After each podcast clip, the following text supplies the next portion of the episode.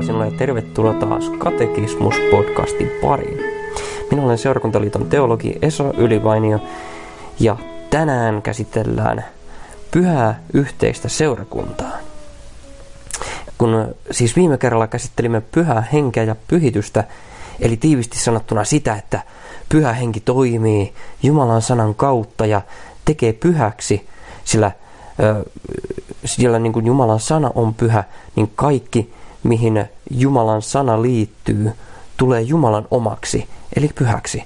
Ja näin pyhä henki pyhittää myös meidät antamalla meille sanansa ja sakramenttinsa, joissa Jumalan sana on liitetty näkyvään aineeseen, kasteessa veteen, ehtoollisessa leipään ja viiniin. Ja näin hän synnyttää uskon niiden kautta. Tällä kerralla katsotaan siis sitä, miten me tulemme osalliseksi tästä pyhän hengen työstä ja mitä se on.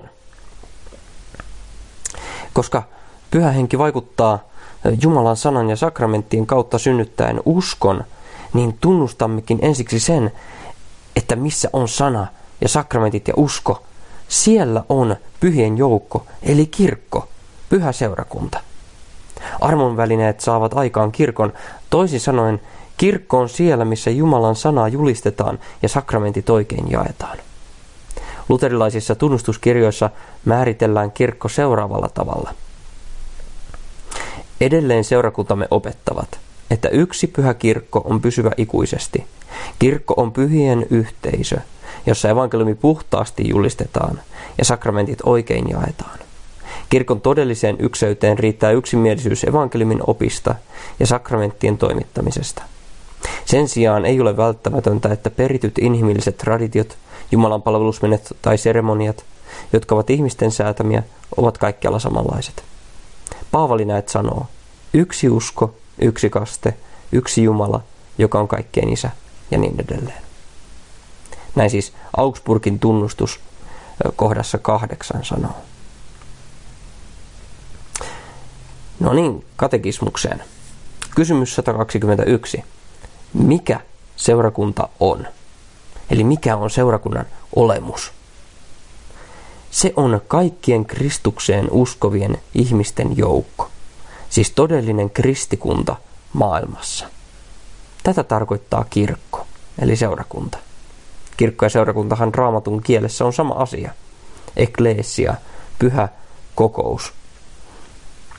Efesolaiskirjeen luussa 2 jakeessa 19-22 Paavali kirjoittaa. Niin ette enää siis ole vieraita ettekä muukalaisia, vaan te olette pyhien kansalaisia, Jumalan perhettä, apostolien ja profeettain perustukselle rakennettuja. Kulmakivenä itse Kristus Jeesus, jossa koko rakennus liittyy yhteen ja kasvaa pyhäksi temppeliksi Herrassa, ja hänessä tekin yhdessä muiden kanssa rakennutte Jumalan asumukseksi hengessä. Eli näin siis kristit, Kristuksen uskovat, Kristukseen uskovien joukko on Jumalan temppeli. Uusi temppeli, joka keskellä Herran läsnäolo asuu sanan kautta. Me emme ole vieraita emmekä muukalaisia, vaan pyhiä, pyhiä Jumalan kansaa, Jumalan perhettä. Näin niin Jumala asuu jokaisen meidän sydämessämme sanansa kautta ja uskon kautta. Ja, ja, ja sitten meidän joukkomme keskellä hän toimii. Ja tämä on kirkko. Ja tämä pätee siis vain uskoviin. Muistatte apostolien tekojen luvussa kaksi, kuinka apostolien päälle tulee helluntaina pyhä henki liekin tavoin lepattamaan pään päälle.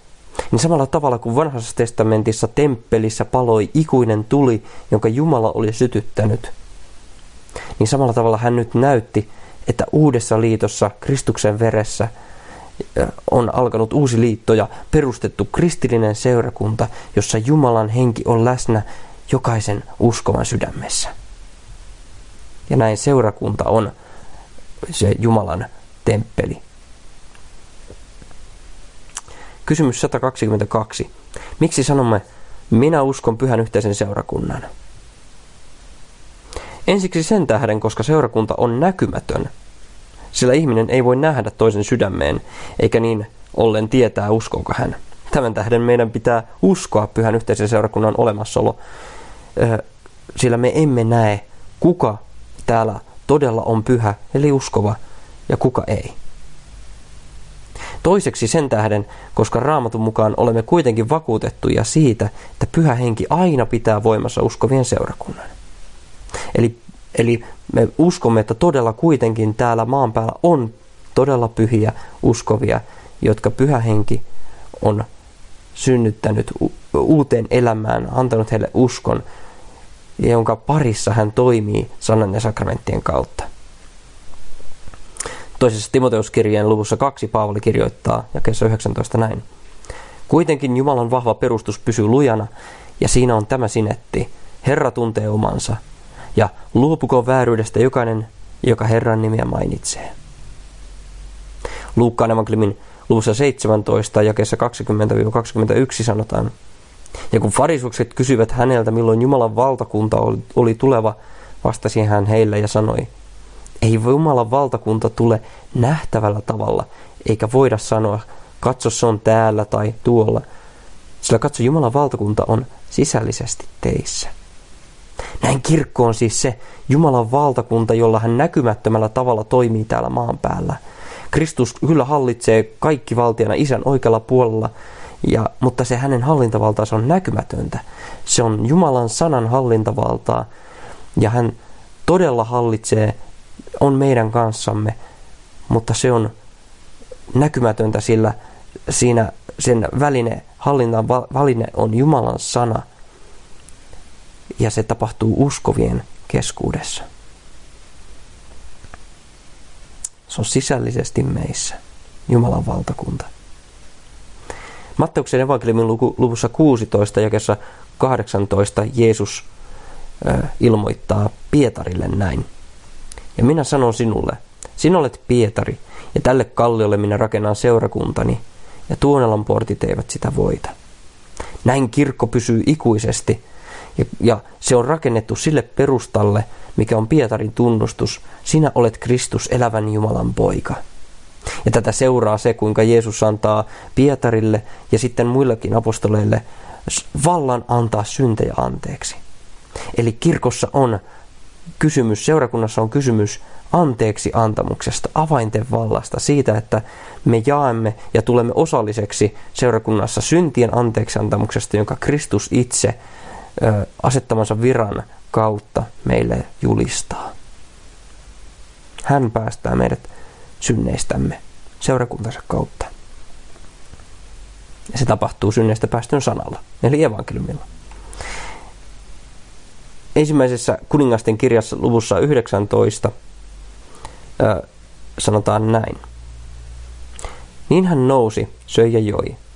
Ja hän kulki sen ruuan voimalla 40 päivää 40 yötä Jumalan vuorelle Horebille asti. Siis puhutaan Eliasta. Siellä hän meni luolaan ja oli siinä yötä. Ja katso, Herran sana tuli hänelle. Hän kysyi häneltä, mitä sinä teet täällä, Elia? Hän vastasi, minä olen kiivailemalla kiivaillut Herran Jumalan Sebatin puolesta.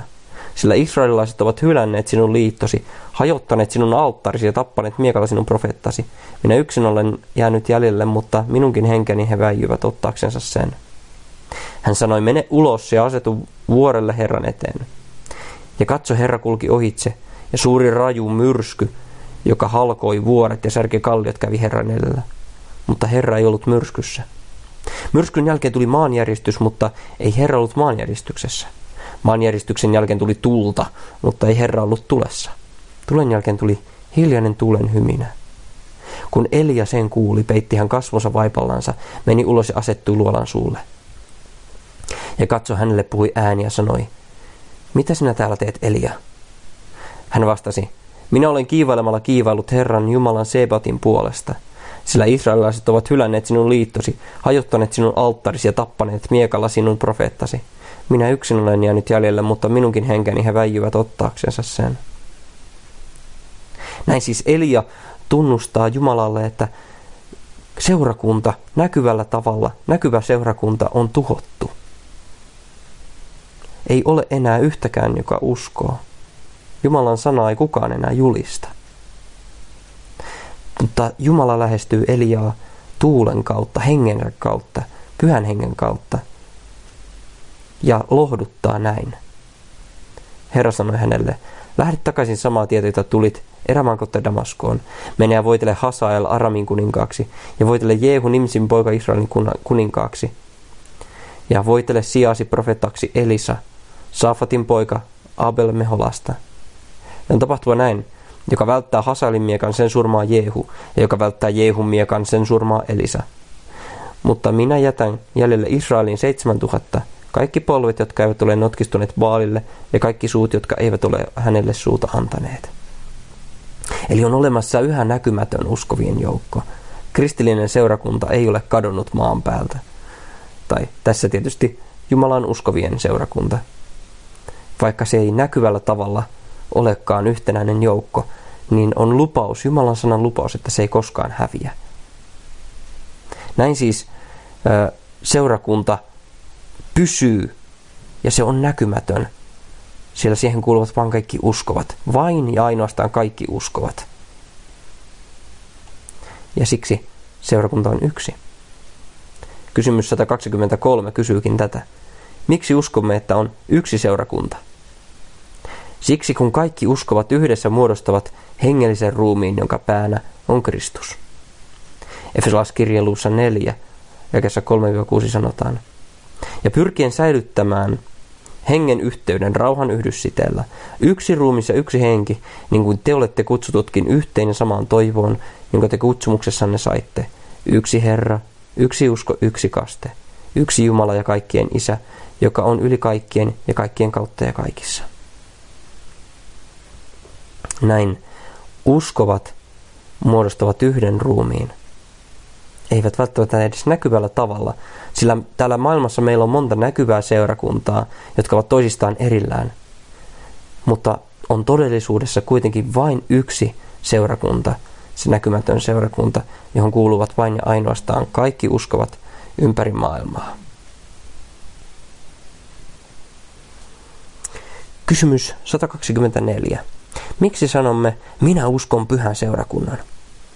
Sen tähden, kun kaikki seurakunnan jäsenet ovat pyhiä uskon kautta Kristuksen veressä ja palvelevat Jumalaa pyhyydessä ja vanhurskaudessa ja hyvissä töissä.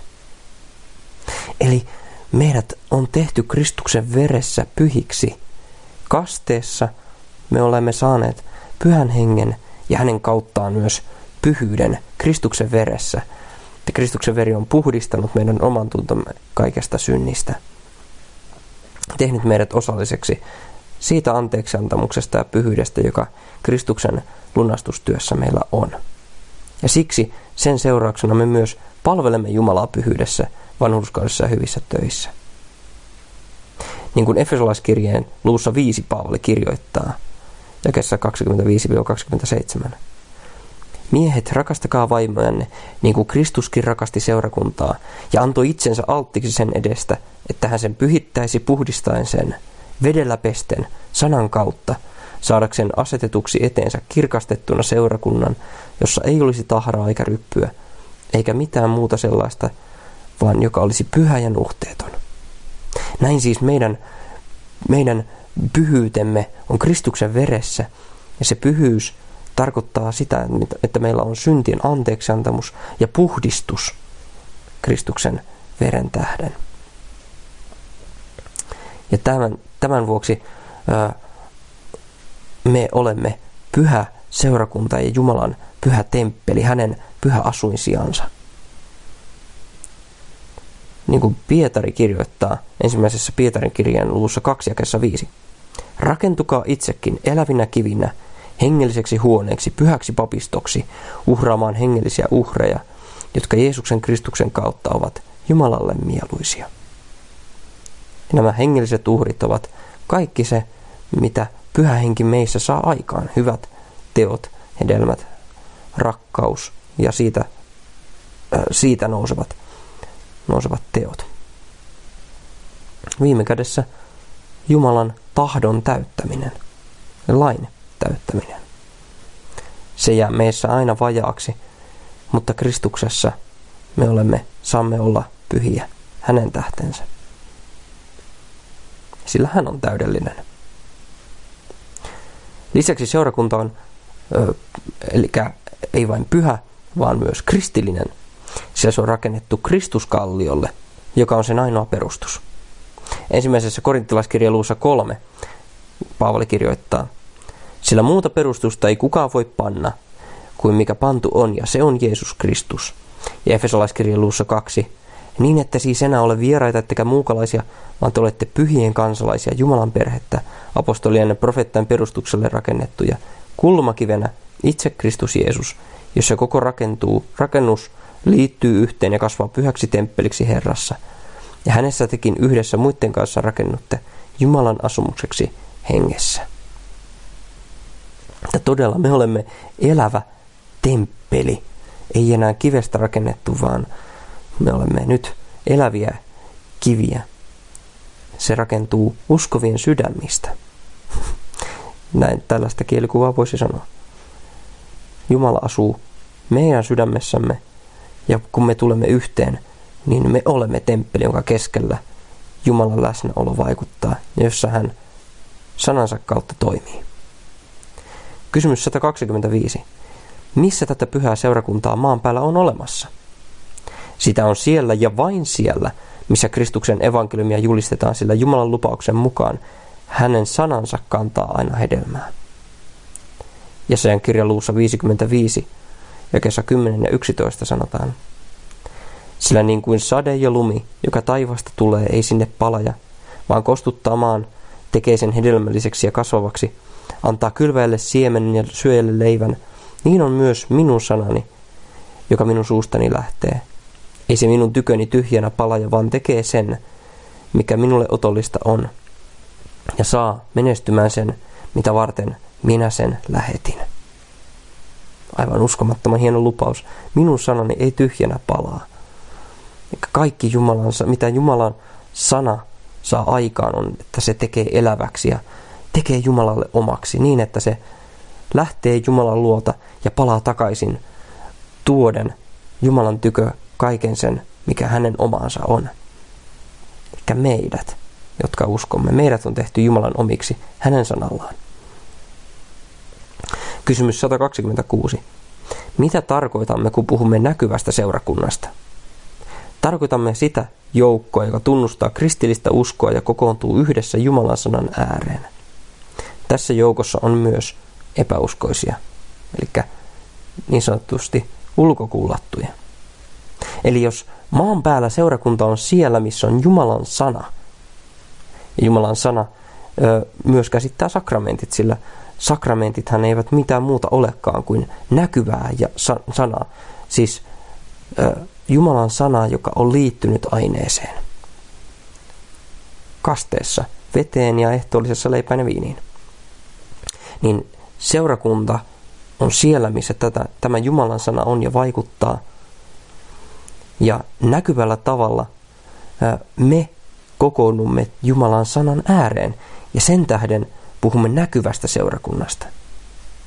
Sillä siinä tulee ilmi se näkymätön todellisuus, Kristuksen näkymätön kirkko, uskovien joukko, joka kokoontuu näkyvällä tavalla yhteen Jumalan sanaa kuulemaan. Mutta kaikki eivät ole tässäkään joukossa uskossa, vaan aina on joukossa myös epäuskoisia, jotka kuuluvat kyllä tähän näkyvään yhteyteen, mutta eivät todelliseen Kristuksen kirkkoon, siihen johon kuuluvat vain, epäusko, vain, vain uskovat. Matteuksen evankeliumin luvussa 13 Jeesus opettaa näin vertauksena. Taivasten valtakunta on verrattava mieheen, joka kylvi hyvän siemenen peltoonsa. Mutta ihmisten nukkuessa hänen vihamiehensä tuli ja kylvi lustetta nisun sekaan ja meni pois.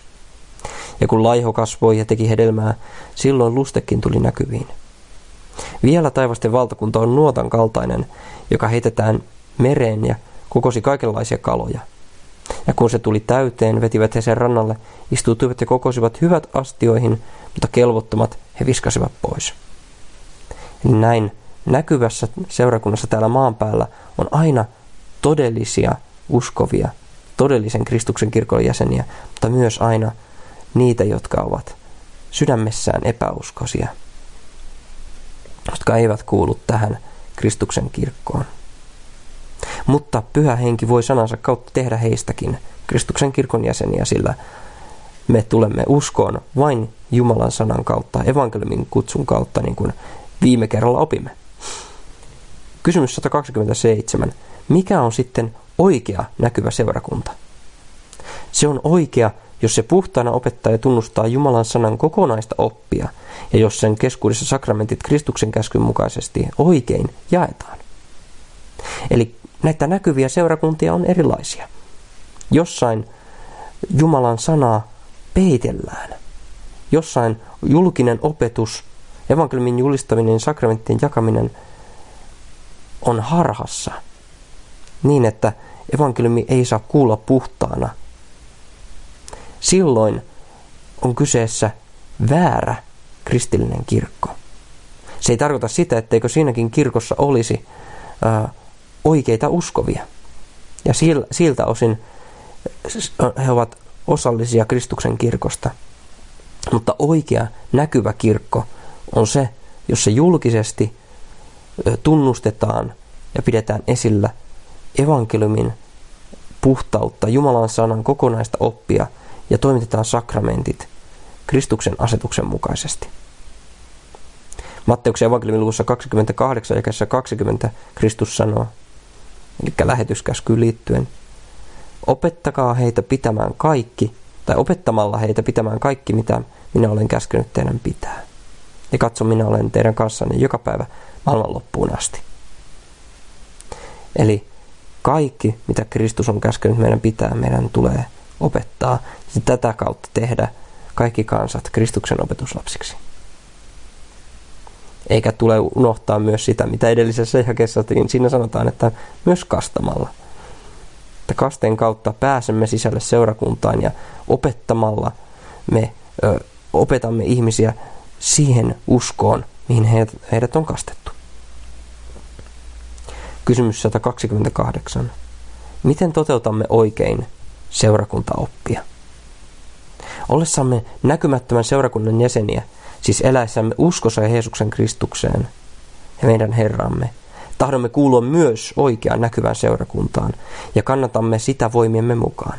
Eli koskaan me emme saa jäädä ilman tätä näkyvää yhteyttä, vaan me tarvitsemme Jumalan sanaa. Me tarvitsemme, meidän tulee tulla Jumalan sanan piiriin, jotta Jumala voisi jatkuvasti meitä pyhittää, antaa syntejämme anteeksi, puhdistaa meidän omatuntomme sillä me elämme tässä maailmassa ja tarvitsemme jatkuvaa Jumalan apua. Mutta sen tähden meidän tuleekin kuulua sellaiseen näkyvään seurakuntaan, jossa puhtaasti Jumalan sanaa opetetaan ja sakramentteja julistetaan. Näin ollen emme saa kuulla mihinkään väärään kirkkoon, vaan meidän tulee erota siitä. Tämänkin raamattu meille käskee. Toisessa korittilaiskirjan luussa 13 ja 5 Paavali sanoo, Koetelkaa itseänne, oletteko uskossa, tutkikaa itseänne, vai ettekö tunne itseänne, että Jeesus Kristus on teissä, ellei, niin ette kestä koetusta. Näin Kristuksen koetteleminen tai uskon koetteleminen on sitä, että me tutkimme, on mikä on meidän uskomme kohde. Onko se Jeesus Kristus? Me emme saa olla valeuskovia, ulkokultaisia. Johannes 8, 31-32. Niin Jeesus sanoi niille juutalaisille, jotka uskoivat häneen, jos te pysytte minun sanassani, niin te totisesti olette minun opetuslapsianni, ja te tulette tuntemaan totuuden, ja totuus on tekevä teidät vapaiksi. Näin siis me, meitäkin kutsutaan pysymään Kristuksen sanassa, pitämään esillä sitä, pysymään siinä, koko Kristuksen sanassa, kaikessa siihen, mitä hän on meitä käskenyt ja mitä hän on meille opettanut. Ja näin me olemme hänen opetuslapsiaan ja tulemme osalliseksi totuudesta, evankeliumin totuudesta, joka tekee meidät vapaiksi. Näin olemme Kristuksen kirkon jäseniä. Matteuksen evankeliumin luvussa 7 ja 15 sanotaan, Kavahtakaa vääriä profeettoja, jotka tulevat teidän luoksenne lammasten vaatteissa, mutta sisältä ovat raatelevaisia susia. Eikä se tarkoita vaan, että me heitä säikähdämme, vaan me teemme pesäeron. Me emme ole heidän opet- opetettavinaan, vaan me joko potkimme heidät pois luotamme tai lähdemme itse pois heidän luotaan. Ainoastaan Jumalan sanan perusteella me tiedämme, kuka on väärä profeetta ja kuka ei. Me emme voi ulkoisesti sitä nähdä. Emme henkilökohtaisen hyvyyden ja pyhyyden, joka meille näkyy sen kautta. Ei, vaan Kristuksen sanan perusteella. Sillä evankeliumi, evankeliumi täytyy pitää puhtaana. Ja kukaan, joka ei sitä puhtaana julista, niin ei voi olla oikea Kristuksen lähettämä sanansaattaja ja profeetta. Johanneksen evankeliumin, Johanneksen kirjeen, ensimmäisen kirjeen luussa neljä, ja kesä yksi Johannes kirjoittaa, Rakkaani, älkää jokaista henkeä uskoko, vaan koetelkaa henget, ovatko ne Jumalasta, sillä monta väärää profeettaa on lähtenyt maailmaan. Näin siis me koettelemme henget ja se koetteleminen tapahtuu nimenomaan Jumalan sanalla. Ja me olemme oppineet Jumalan sanasta oikean opin, terveen opin. Ja, ja hän Paavali asettaa sitten roomalaiskirjan luvussa 6 ja 17 kehoittaa tarkastelemaan kaikkia opettajia sen opin mukaan, mitä Jumalan sanasta me olemme saaneet oppia. Mutta minä kehoitan teitä, veljet, pitämään silmällä niitä, jotka saavat aikaan erimielisyyttä ja pahennusta vastoin sitä oppia, jonka te olette saaneet. Vetäytykää pois heistä. Ja sitten toisessa korinttilaskirjeessä luussa 6 ja kesä 14-18 Paavali vielä erikseen painottaa. Älkää antautuko kantamaan vierasta iästä yhdessä uskottomien kanssa, sillä mitä yhteistä on vanhurskaudella ja vääryydellä, tai mitä yhteyttä on valkeudella ja pimeydellä, miten sopivat yhteen Kristus ja Beliar, tai mitä yhteistä osaa uskovaisella uskottoman kanssa, ja miten soveltuvat yhteen Jumalan temppeli ja epäjumalat. Sillä me olemme elävän Jumalan temppeli, niin kuin Jumala on sanonut. Minä olen heissä asuva ja vaeltava heidän keskellään ja olen oleva heidän Jumalansa ja he ovat minun kansani. Sen tähden lähtekää pois heidän keskeltään, keskeltänsä ja erotkaa heistä, sanoo Herra. Älkääkä saastaiseen koskeko. Niin minä otan teidät huostaan ja olen teidän isänne, ja te tulette minun pojikseni ja tyttärikseni, sanoo Herra, kaikki valtias. Näin siis ää, meitä, meillä kuuluu raamatun käsky siitä, että me emme saa kuulua väärien profeettajien ja epäuskoisen seurakuntaan, jossa Jumalan sanaa ei puhtaasti opeteta, vaan se tarvii puhdistaa oikealla Jumalan sanalla evankeliumilla. Tätähän Luther katolisessa kirkossa, roomalaiskatolisessa kirkossa yritti. Ja nyt luterilaisessa tunnustuksessa me tunnustamme, että me olemme roomalaiskatolinen kirkko, joka evankeliumilla on puhdistettu. Ensi kerralla puhumme kirkon aarteesta, Jumalan sanasta ja syntien anteeksi antamuksesta, jota kirkko julistaa tai jota kirkossa julistetaan ja josta me elämme. Siihen asti jää Jumalan sanan hoidettavaksi ja hänen siunaamakseen.